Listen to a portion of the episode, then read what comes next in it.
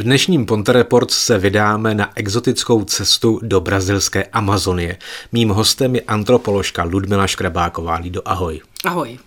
Ty teď pracuješ v Mosteckém muzeu, předtím si pracovala v Náprstkově muzeu a ještě předtím si trávila mnoho a mnoho času v brazilské Amazonii. A mě zajímá, jak se tam vlastně dostala a proč. Já jenom, jestli tě můžu opravit, tak spíš v peruánské. V, bra- v brazilské jsem byla snad jenom asi jednou nebo dvakrát. Takže jezdila jsem hodně, opakovaně jsem se vracela do Peru hlavně. A byla jsem ještě ve Venezuele v Kolumbii. A teď jsem zapomněla tu Jak se tam dostala? Jak jsem se tam dostala? No takže asi nějakým způsobem, uh, jak to říct, no člověk asi nějak to má v sobě, že vlastně asi od dětství mě to zajímalo, to cestování a ty daleký kraje a nějak mě to tam táhlo do té jižní střední Ameriky, eh, takže nakonec jsem studovala antropologii a v rámci antropologie jsem se specializovala právě na Jižní Ameriku. No a ten amazonský dešný prales, tak to byla velká výzva, takže jsem si nakonec napsala vlastně první projekt na bakalářskou práci a vypravila jsem se tam. A pak už No a to mě zajímá, pokud se rozhodneš jako studentka antropologie, že se vydáš do deštného pralesa. To znamená, že někde asi v Praze nasedneš do letadla, někde v Peru z toho letadla vystoupíš a pak co? Stoupneš si někam k cestě a stopuješ, až dojedeš k pralesu. Jak se to vlastně dělá, jet studovat deštný prales? Tak já jsem měla to štěstí, že jsem měla kamaráda, uh, malíře Otu Plachta, který si uh, vzal indiánku právě peruánskou a uh, měli spolu tři děti a mě nejdřív jako zajímal i tady ten mezikulturní svazek a napadlo mě i studovat, co by antropoložka je, jako jejich rodinu. Ale vlastně o tam i sám řekl, jako proč radši nejedeš tam a nestuduješ tam něco tam. A takže on byl vlastně pro mě jakoby velice přínosný, protože byl pro mě takovou tou vlastně otevřenou bránou do té jedné e, indiánské vesnice, kde v tu dobu střídavě žil. Takže on tam byl a já jsem se tam teda vypravila na vlastní pěst za ním, což už vlastně ta první cesta byla velice dobrodružná, protože jsem sama přiletěla do Limy. A pak jsem teda uh, po všech možných strastech nasedla na autobus, který jel směr amazonský prales a ten tam nedojel, protože ho zastavili stávkaři uh, pěstitelé koky, kteří protestovali proti to, tomu, že jim tam práškují koku a oni, pro ně to je hlavní zdroj obživy.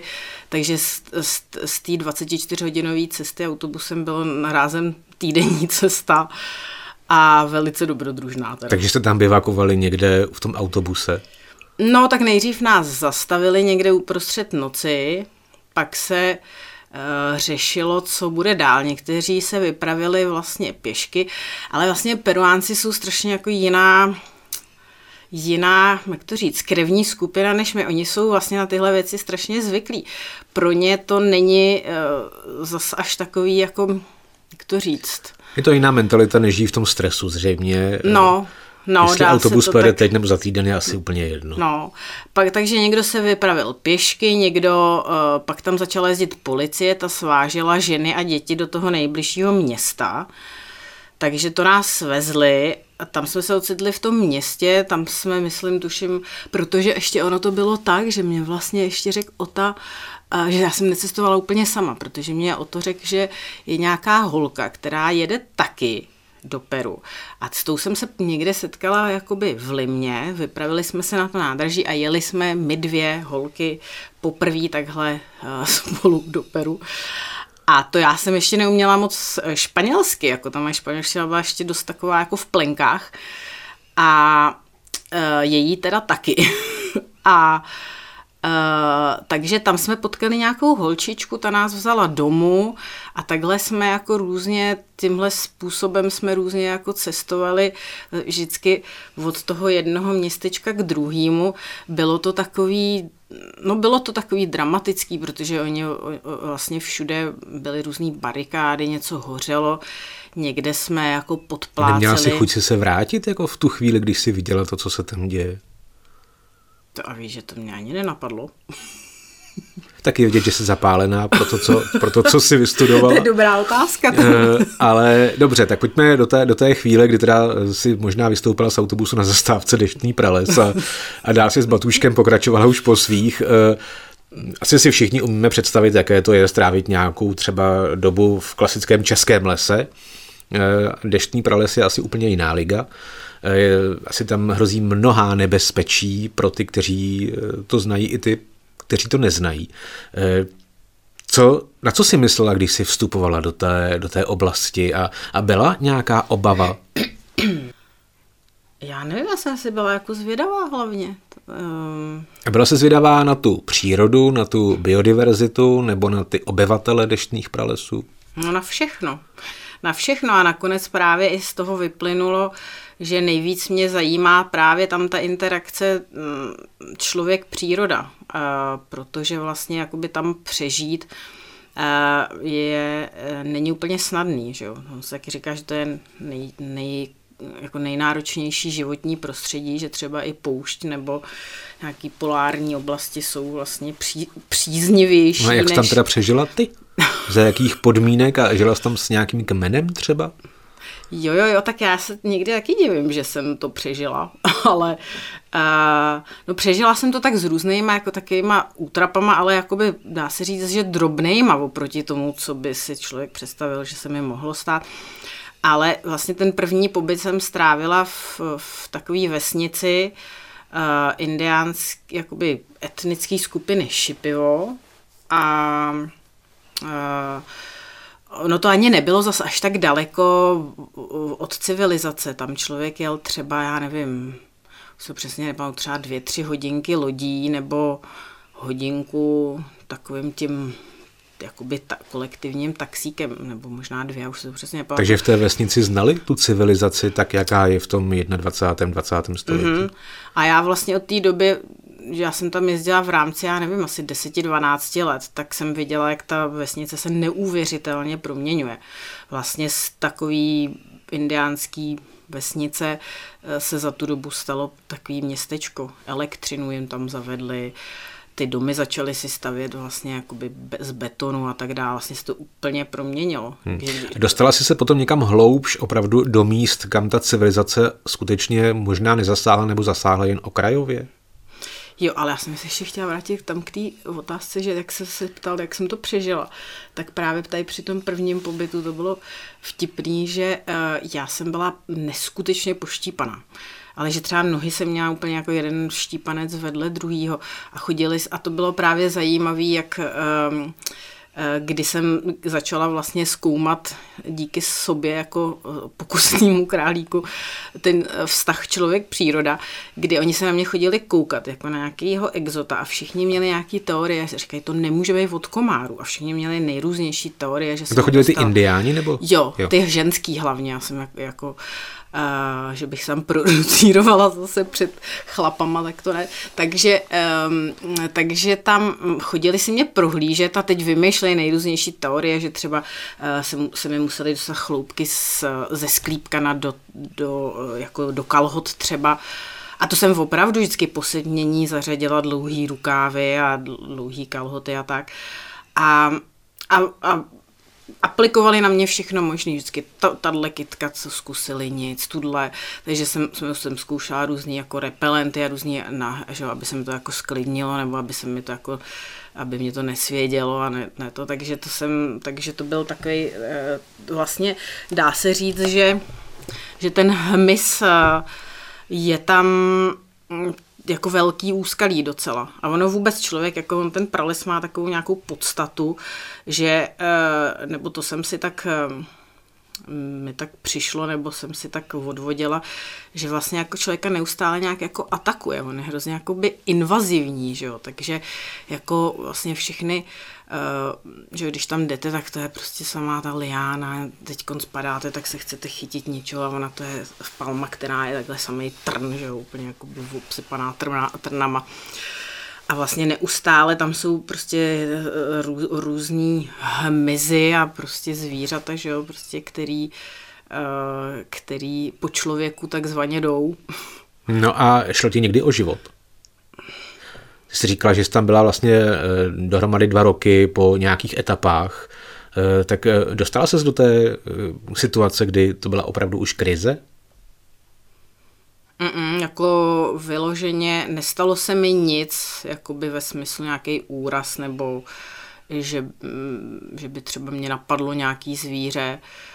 No, ale bylo to prostě, ale často si člověk říkal, že oni prostě jak jak mnohdy ten prales je různě zaplavený, částečně tam jsou různé potoky, které se tak různě rozvodňují, tak člověk třeba jde s plnou nůší nějaký z toho jejich políčka a třeba se chodila v holinách na, na, na to políčko často. A e, prostě pak v těch holinách jde pod, po nějakým vlastně mokrým, že jo, um, kmeni, který je takhle položený přes nějakou rokličku nebo nějaký potok, že jo, pod ním jsou třeba tři metry. Tak občas jsem si říkala jako, tak tady asi kdybych jako spadla tak do nemocnice, to se, bych se dostala možná tak za tři dny.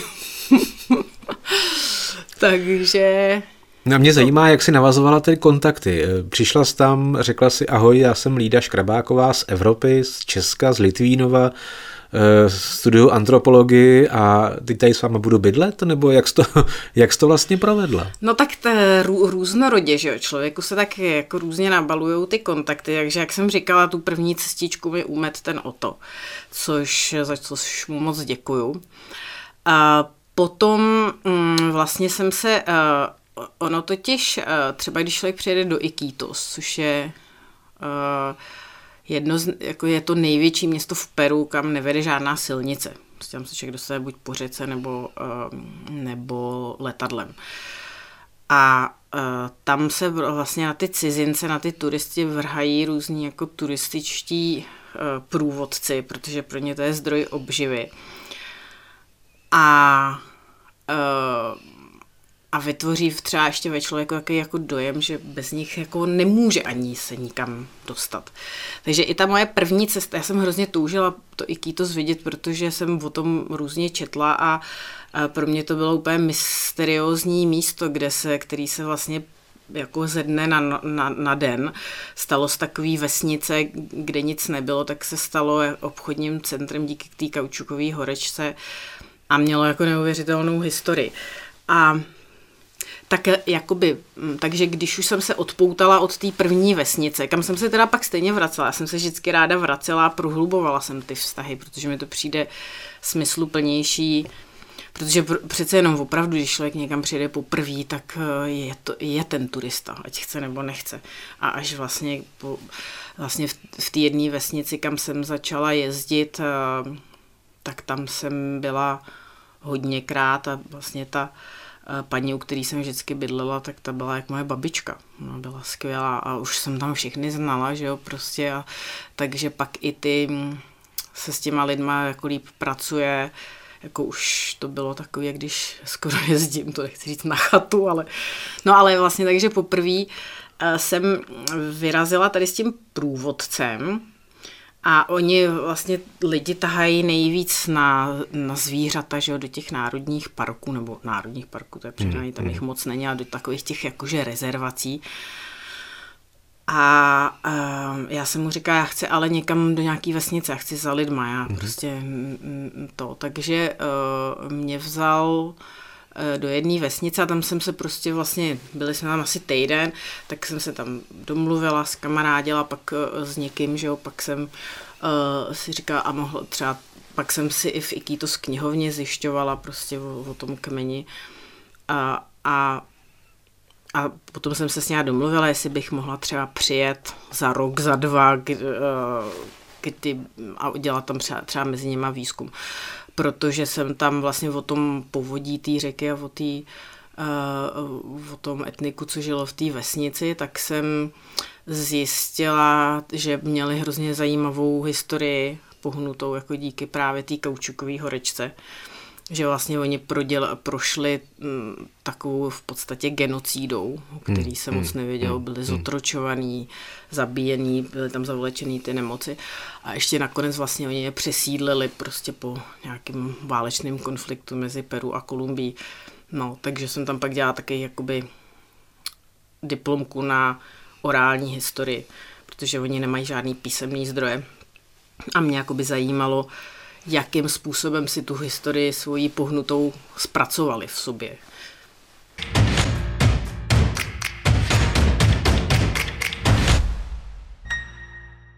To je asi téma na hodně dlouhé povídání, ale u nás na stole tady leží kniha, ji s dovolením ukážu.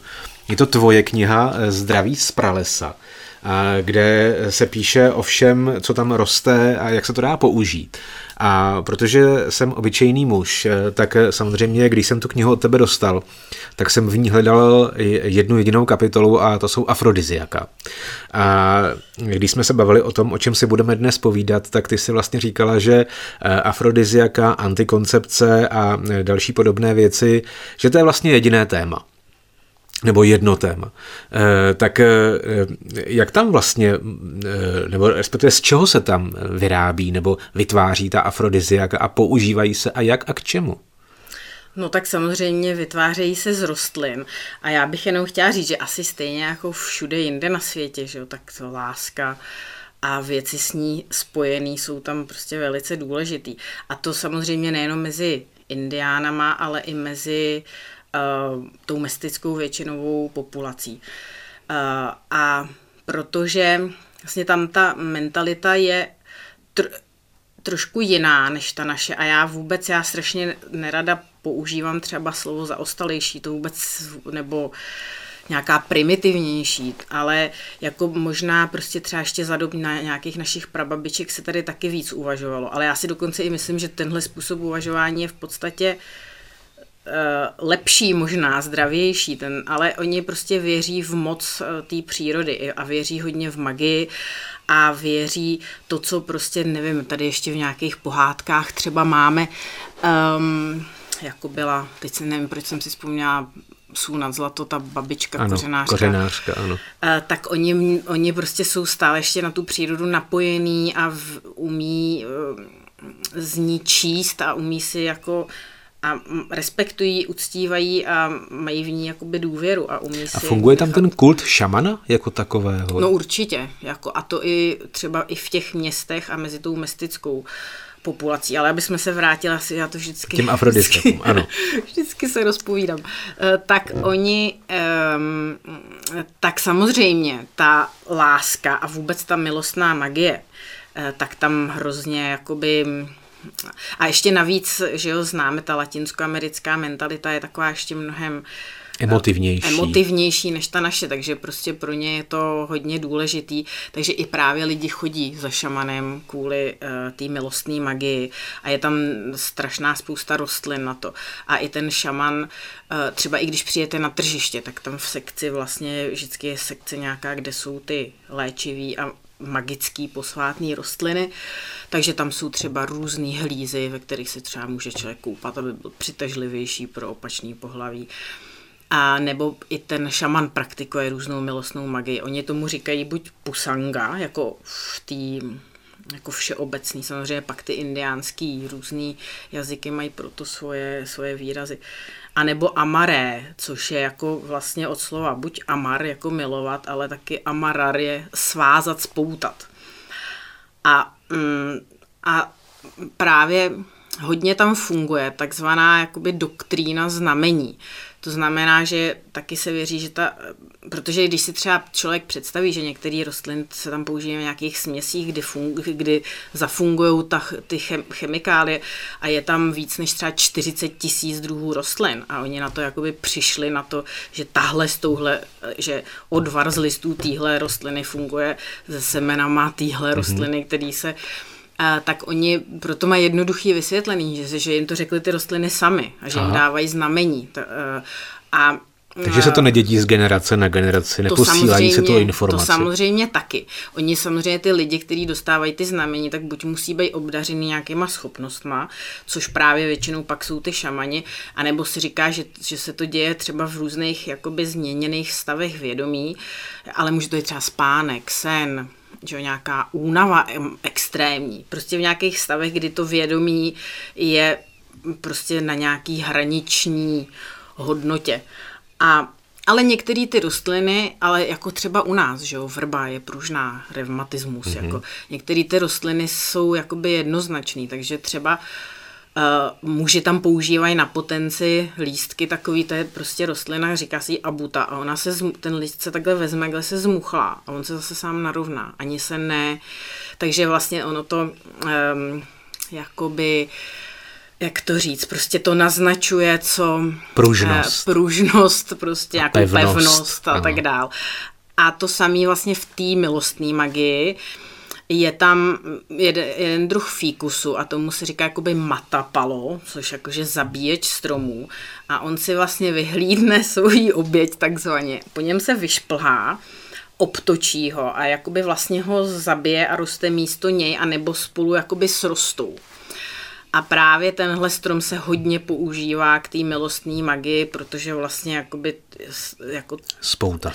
Spoutat, eh, spojit na věky a už nikdy jakoby nerozdělit a tak dál. No, Nabízí se otázka, jestli si něco z toho vyzkoušela ty sama. Jo, tak to člověče ne. Já Škoda. jsem jako asi tady do, ne, jako netoužila tam, sně, jakoby, abych si tam přidělávala problémy.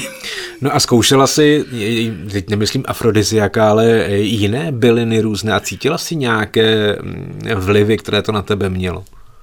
Jo, tak určitě, tak i, i na těch tržištích zase říkám, Uh, jsou tam různý, uh, různý přípravky a tak dál. A velice oblíbený jsou taky maceráty, vlastně jakoby uh, naložený, většinou to jsou kůry nebo i plody v alkoholu. A ono to i výborně třeba často chutná a často i tam jsou, prostě se tam tím třeba opíjejí lidi. Uh, on je to jakoby zá, zároveň lék, jako třeba v nějakých určitých menších dávkách, ale prostě jako vzhledem k tomu, že to je alkohol, je to jako v podstatě většinou to je pálenka z cukrový třtiny a v tom jsou naložený uh, ty, jak jsem říkala, kůry nebo hmm. plody nebo kořeny, uh, tak to, um, takže se tím i opíjejí. A i když třeba člověk jde na to tržiště, tak oni mu tam nabídnou, aby to ochutnal. Takže taková a, peruánská slivovice. Jo, a často je to teda velice dobrý a ono právě hodně ty věci, které jsou tam slouží jako, jako afrodiziakum, tak to jsou takové ty věci, které vlastně jakoby zahřejvají, že oni jakoby rozproudějí tu krev, prokrví třeba i čili papričky, že hmm. konec konců jsou hmm. považovaný, hmm. že mají, že, že mají afrodiziakální účinky a tam hmm. jako vlastně bez čili neexistuje pomalu život, že A takže je tam třeba čuču asi, což je takový strom s takovou červenou kůrou, má to takovou svíravou chuť, ale oni třeba často pak do toho ještě dá, dá, dají med těch eh, divokých včel. On chutná teda trošku jinak, tak jako štiplavě, než jako náš med. Ale je sladký, takový štiplavý. A ono je to pak hrozně i dobrý a je to i vlastně hmm. jakoby zdravý, hmm. že jo. Hmm. Lído, ty připravuješ na zámku Valštejnu v Litvínově velkou výstavu o Amazonii, ta by měla být na jaře. E, bude tam i sekce afrodiziaka a podobně? No tak ona nebude velká, to bude to taková jako spíš menší výstava, ale a po tom našem rozhovoru asi ji tam budu muset udělat. ale, ale takhle, e, neseženu asi ty přípravky, to já tam do té doby asi proto bych ne, nestihla zajet. Hm, škoda. Hostem dnešního Ponte Reports byla antropoložka Lída Škrabáková. Lído, díky, ahoj. Díky za pozvání, ahoj.